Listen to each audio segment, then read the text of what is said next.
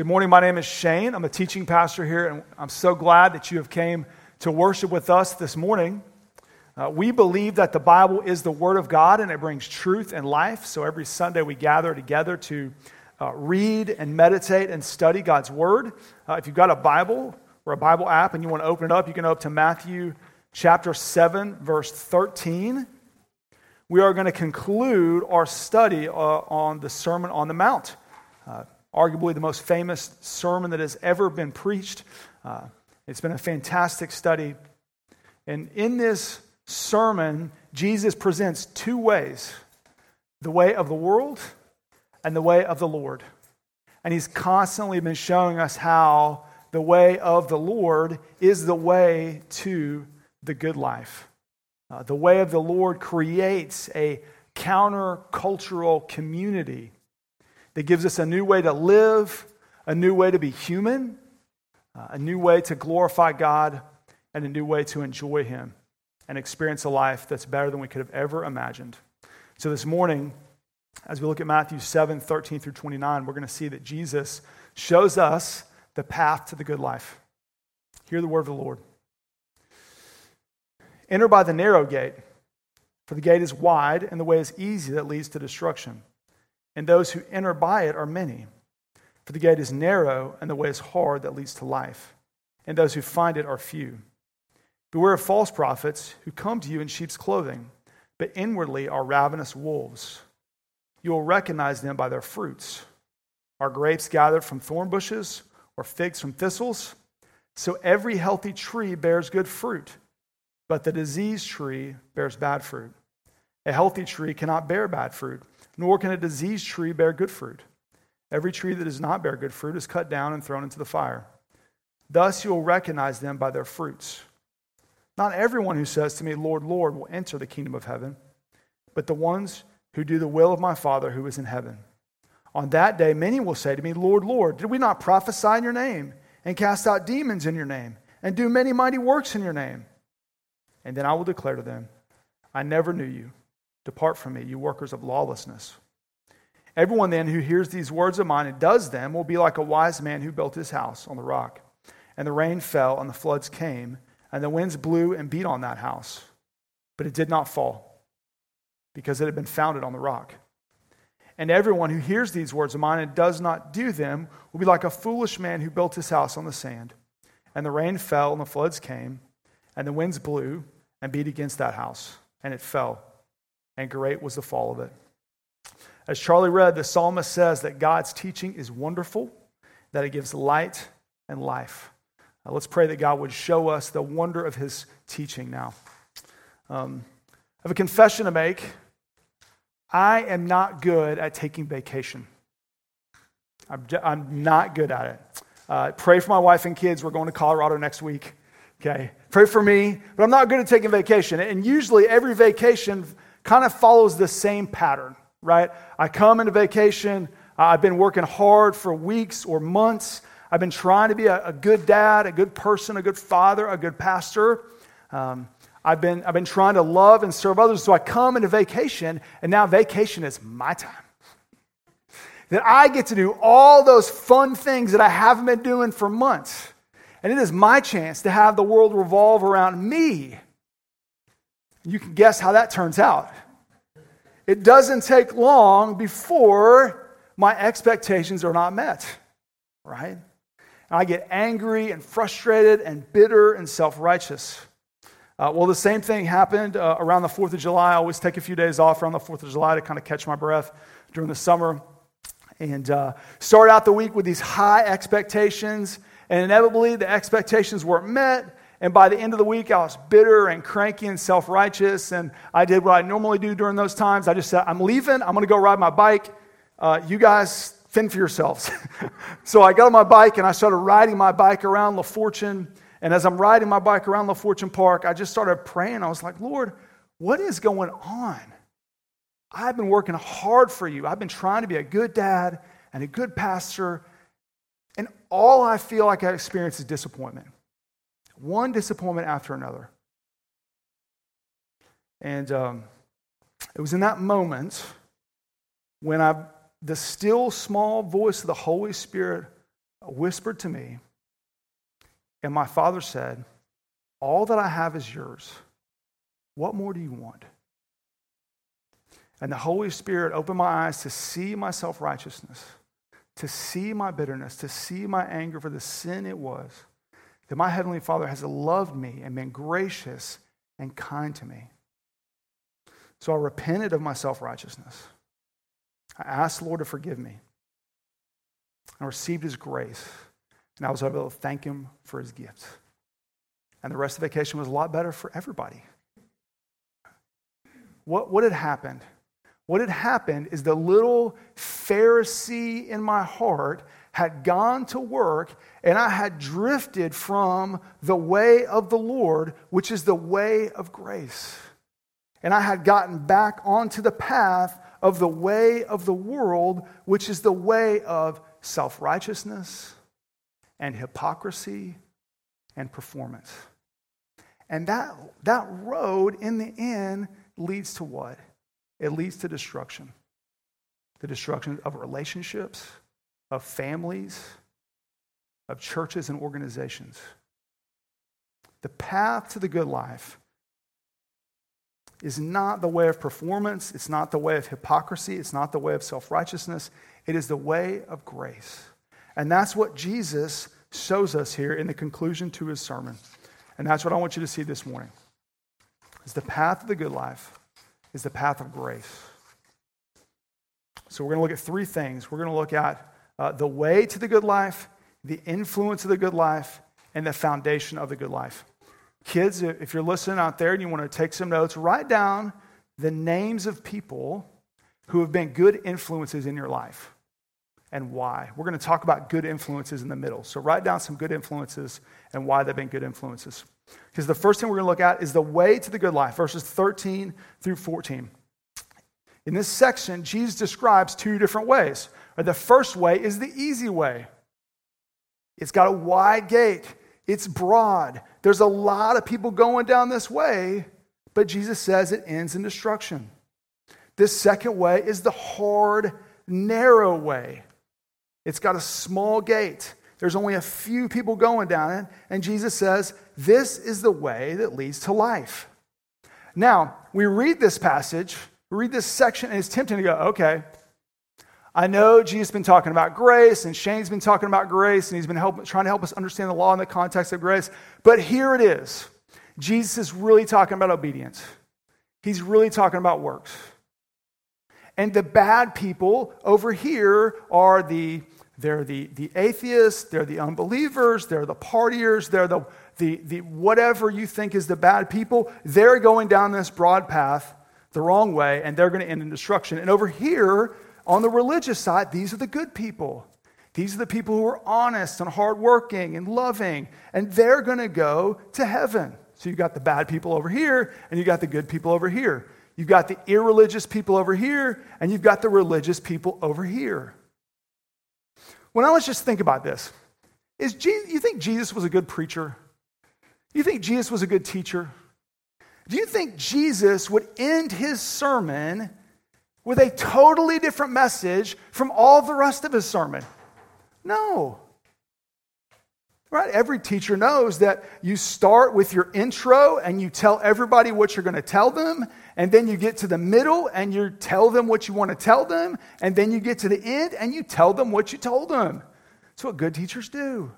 So if we understand what Jesus is saying, we've got to step back and look at this in context and go back to to the beginning and middle of the sermon. To whom did Jesus address this sermon? To his disciples, to the religious people. Who did Jesus correct all the way through his sermon? He corrected the religious leaders for their self righteousness and their hypocrisy.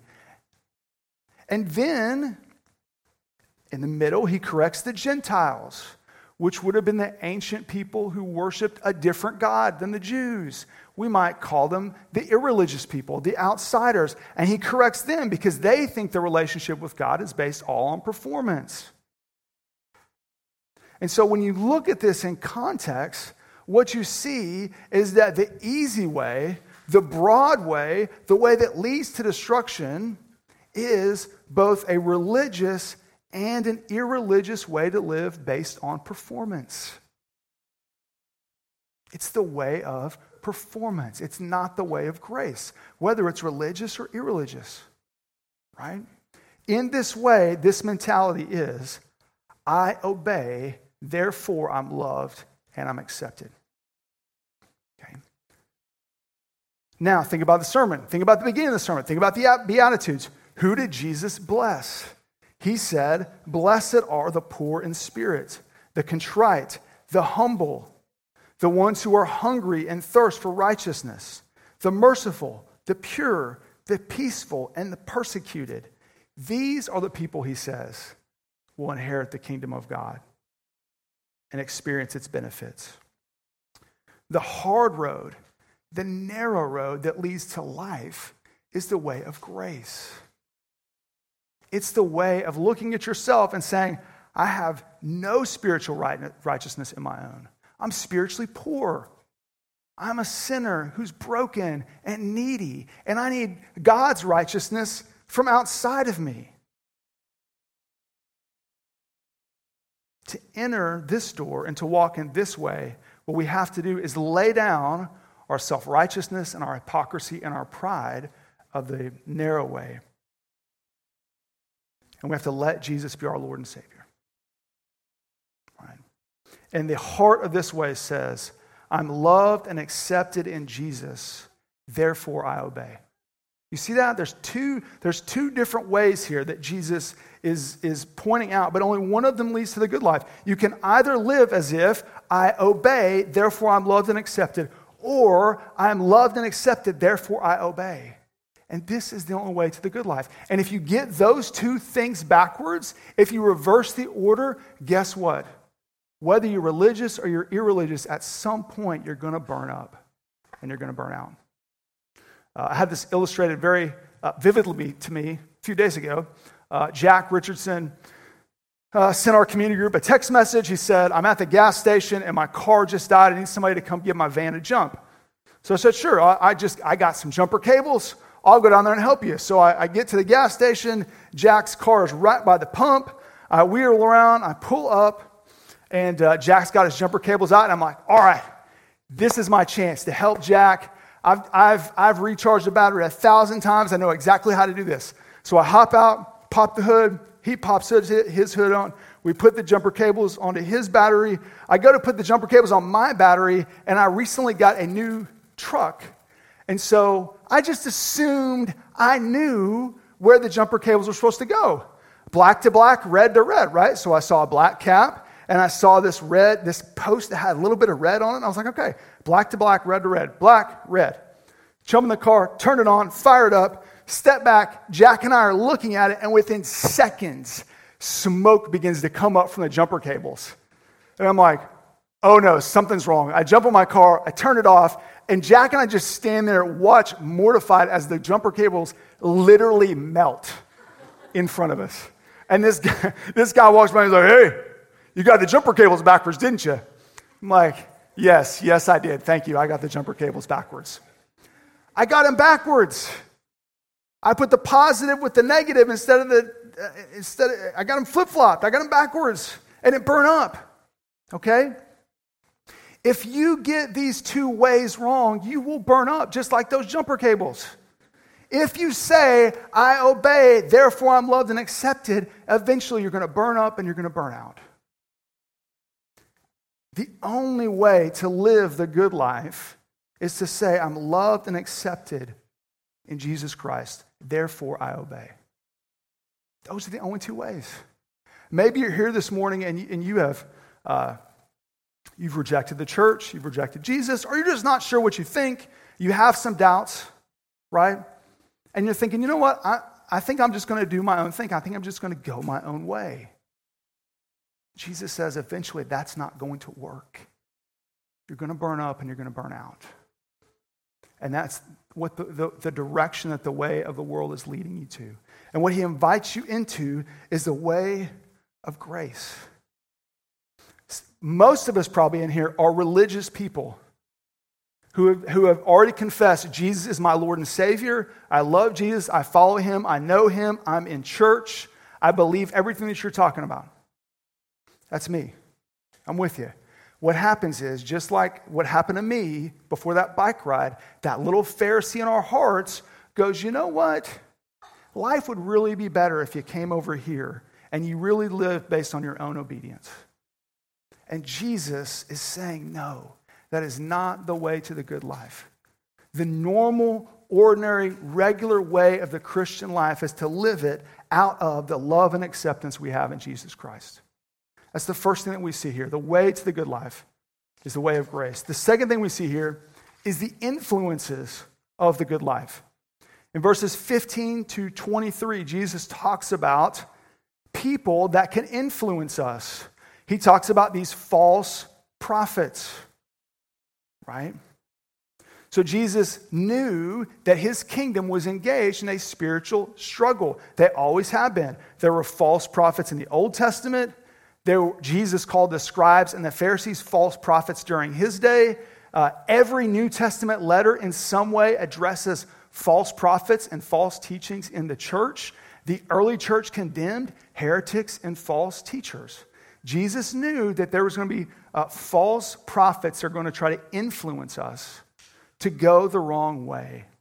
He says they will show up in sheep's clothing, but they will deceive you. They're really wolves. So, how do we recognize these false prophets? Well, let me give you three ways to recognize a false prophet. First, we can recognize a false prophet by their attitude towards the sheep. The false prophet uses God's sheep to promote themselves. They're ravenous wolves that seek to devour. They use and abuse the sheep. The true prophet, the Christ like prophet, is, is one who lays down his life for the sheep. That's what Jesus did. He was a good prophet because he laid down his life for the sheep. The second way we recognize a false prophet is a false prophet is identified by the life, by his life and teaching. Okay, you have to ask yourself, is their life Christ-like? Are they growing in the fruits of the Spirit? Love, joy, peace, patience, kindness, goodness, gentleness, self control. And are they encouraging their followers to grow in Christ likeness? The false prophet is going to deceive, manipulate, and twist people to look like themselves and not like Jesus. The false prophet is always pointing people to themselves. The true prophet is always pointing people to Jesus and saying, Look more like Jesus. And the third way we can identify a false prophet is by his priorities. The false prophet values success over obedience. They value position over service. They value gifts over grace. They're focused on externals, not on the internal change of the heart. When we look at Jesus, Jesus didn't just come as a miracle worker to do all these miraculous things just to impress people. What did he do? He came to change people from the inside out. And part of our problem as people is we're always looking at the outside. We're always looking at the gifts and not at the grace. I was listening to a, a, podcast this week where there was an older, wiser pastor on the podcast, and they were asking him about um, the church's propensity to sort of elevate celebrity pastors, create these celebrity pastors, and the celebrity pastors inevitably fall and they fail. And they, so they asked him, they said, Why do you think this is? Why does this happen? And he said, Well, it's because we look for gifts and not for grace. And he said, uh, you know, there was, a, there was a pastor that I knew that had a successful ministry, and then he fell into immorality, and his family and his ministry were destroyed. And then later on, I got to talk to that pastor, and I asked him, I said, hey, how did this happen? And he said, well, all, you know, Friday, Saturday, Sunday, I would be working on my sermon. And as I was working on the sermon, my conscience would be pricked, and I would feel conviction that I was living this double life. And I would resolve, okay, I'm going to preach the sermon, and then afterwards, I'm going to change. I'm going to repent. He said, but then Sunday would come and I would preach the sermon and I would see all the gifts that God was giving. I would see people ch- having changed lives. I would hear their compliments. And then when Monday would come around, I would never make the change. He was looking at the gifts and not at the grace. When it comes to the influences our lives, our pastors, including me, our teachers, our friends, we have to ask ourselves are we, look, are we just looking for charisma? Or are we looking for character? Are we just looking at gifts? Or are we looking for godliness? Jesus tells us look for grace and godliness in the hearts of your leaders. That is the true prophet, the one that looks more like Jesus and is encouraging you to look more like Jesus. Uh, in the next season of life in our church, we're going to uh, talk about elders. We're going we're to nominate elders, we're going to train elders, and then we're going to vote on elders. And so, as you're thinking about men in our congregation that you want to shepherd you, I want you to look at their character. Did they display a godly, gracious character? Are they growing in the fruits of the Spirit? Those are the men you want to be your shepherds. What is the root of these false prophets? Jesus tells us in verses 21 to 23 they don't know Christ. He describes their judgment. He says, In the end, they're going to come to him with good theology. If you look at this passage, it says that they come to him and they say, Lord. They use the right name. They, they call him Lord or Christ, maybe even his, his covenant name. They've got good theology. They also have emotion. Uh, it says Lord, Lord. Anytime the Bible doubles something, that means emphasis, right? When David cries out over his son Absalom, he says, Absalom, Absalom. Here it says, Lord, Lord. They have emotion, they have passion, they've had a, an emotional religious experience. They even have gifts. Look, it says, Do we not prophesy in your name and cast out demons in your name and do many mighty works in your name? So they've got good theology, they've got passion, they've got ministry gifting. And what does Jesus say? Depart from me, I never knew you. Why? You can have all those things. You can have good theology, you can have a religious experience, you can do ministry and not know Jesus and miss him and not have a, a personal relationship with Jesus Christ. Uh, campus ministers see this a lot. I see this as, I saw this a lot as a campus minister. Students would come to me, they went to youth group, they heard some good theology, uh, they went to church camp, they had a spiritual experience, they went on a mission trip and did some ministry, and then they, they come uh, to your campus ministry and you sit down and talk to them, and they talk about all those things, and they never say anything about Jesus. And what you realize is their, their entire life was actually built on themselves and their own performance. These false prophets, it, it's kind of hidden in the English, but if you look at it in the Greek, they say, we, we, we. Their entire life, their entire ministry was built on themselves, not on knowing Jesus. In John 17, 3, Jesus says, And this is eternal life, that they know you, the only true God, and Jesus whom you have sent. We need to make it our personal endeavor to know Jesus and to draw near to him and to, to, to put ourselves under pastors and teachers and elders that know Jesus. Knowledge, passion, and ministry will flow out of that. Well, how do we know if we built our life on Jesus or on ourselves? Jesus tells us that the trials of life will reveal our foundation.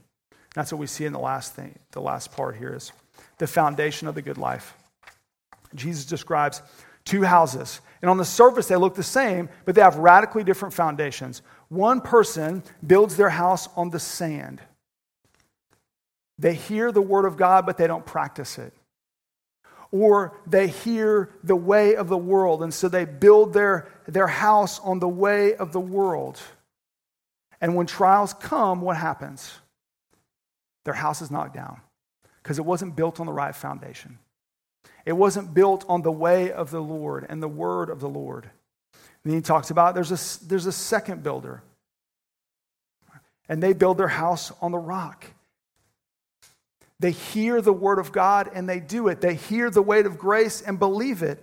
They, they look at their life and they trust Jesus and they say, Jesus, I know that you asked me to do hard things. I know you asked me to lay down my life for you, but your ways and your word are good.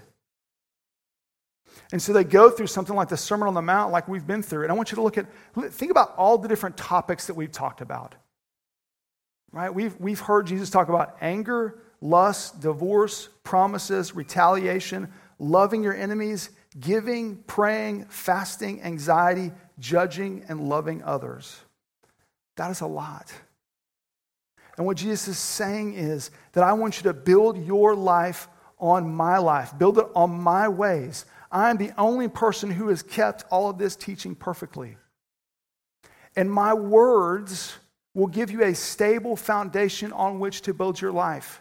And when the trials and the tribulations come, your house will stand. Let me ask you this. Um, when you're struggling physically, mentally, emotionally, spiritually, what does it do to you? Does it crush you or does it shake you? If it crushes you, then that may be an area of your life that you have built on the sand, and Jesus is inviting you to build on Him because He is the rock. He's the only one that will stand. He's the only one that can support your marriage and your finances and your anxiety and your family and your friends. And when you're crushed by those things, it's a sign that that is one more area that you can build on Jesus. And what will happen is when you build your life on Jesus, you'll be shaken, but you won't be crushed. Jesus never promises us that we won't go through hard things. He never promises this that we won't be that we won't fail spiritually. He never promises us that we won't suffer, but he promises us that those whose life are built on him will suffer and they'll be shaken, but they won't be crushed. And that one day, someday, they will experience the good life. Jesus shows us the path to the good life. It's through grace. The influence of the good life. It's through people who have been shaped by Jesus. And the foundation for the good life. It's a life built on the person and work of Jesus. His life, his death, his resurrection. And he gives us an invitation to receive that. Um, Jesus gives us, in another place, he tells a parable, and I want to finish with this. As in, this parable illustrates the two ways that we can live, two ways we can pursue the good life and how we can find it. In this parable, he talks about a younger son. He says, there's a, young, there's a young son who goes to his father and says, Father, give me my inheritance, which is the ancient equivalent of saying, Dad, I want you to die so I can have your money. And the father, that's, that's not a good thing. yes.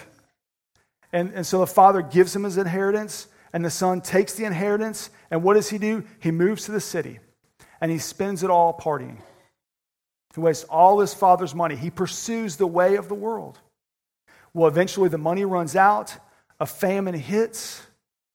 He, he needs work, he needs food, so he hires himself to feed pigs.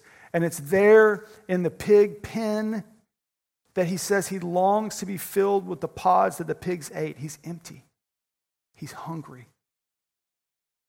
And, and in a moment of clarity, he remembers, like, man, the servants in my father's house have it way better here. This isn't the good life. My father's house is the good life. I'm going to go home. I'll apologize to dad, and maybe he'll let me be a servant. So he gets up and he goes home. And when he's still a long ways off, his father sees him because his father's been waiting on him, and the father runs to him. And before the son can even get the, the apology out of his mouth, the father hugs him and kisses him.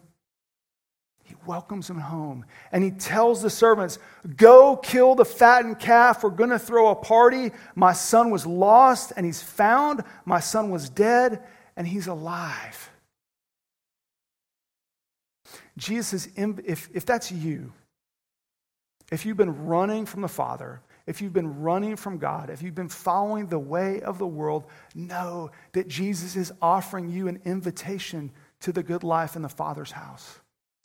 He has paid it all. His life, death, and resurrection paid so that you could come home and experience the love of the Father. All you have to do is be willing to lay down your self righteousness and your performance and your hypocrisy and say, Jesus, I want you. I want to build my life on you. Ask Him to forgive you, and He will lead you to the good life. He makes that offer to younger brothers and irreligious people who've rejected the Father, but He also makes an offer to religious people. He makes an offer to self righteous people. In that parable, there's an older brother. And the older brother is, he's a dutiful person. He's a servant. He's a farmer. He's hardworking and honest. He's an Oklahoman. Right? And when the younger brother comes home, he's out in the field. Of course, he's doing what he's supposed to be doing. He's working in the field. He hears all the commotion and he asks one of the servants, he says, Hey, what's going on? And the servant said, Well, your younger brother's home. And the father's thrown him a party. And what does the older brother do? He gets mad, he gets self righteous. He gets on a bike and he goes for a ride around LaFortune Park instead of going into the party. And so the father comes out to him and he begs him to come to the party. And the, the, uh, the older son says, I have been slaving away for you for years. I've done everything you've asked me to do, and you've never thrown me a party. You've never killed me a calf. You've never celebrated me. And the father comes to him and says, All that I have is yours. And the parable ends right there. And the question is Will the older brother come into the party and experience God's grace and receive God's grace? That's the invitation that Jesus offers us. If you feel the Pharisee in your heart telling you to live by obedience, to live by self righteousness, to live by pride, to live by hypocrisy, Jesus invites you to a better way. He invites you to a way of grace. He invites you to the way of laying down your self righteousness and your pride. Saying, Jesus, my life is built on you and nothing less. Your life, your death, your resurrection. Thank you. Thank you for your goodness and grace. That's it. That's the way to the good life. Whether you're religious or you're irreligious, whether you're the younger brother or the older brother, is to come to Jesus and say, You are good. Your way is good. I want to follow you. I want to know you. I want to be like you. And I want to experience the good life that you have to offer. So let's go to Jesus wherever we're at right now. And let's ask him to help us do that. Please pray with me.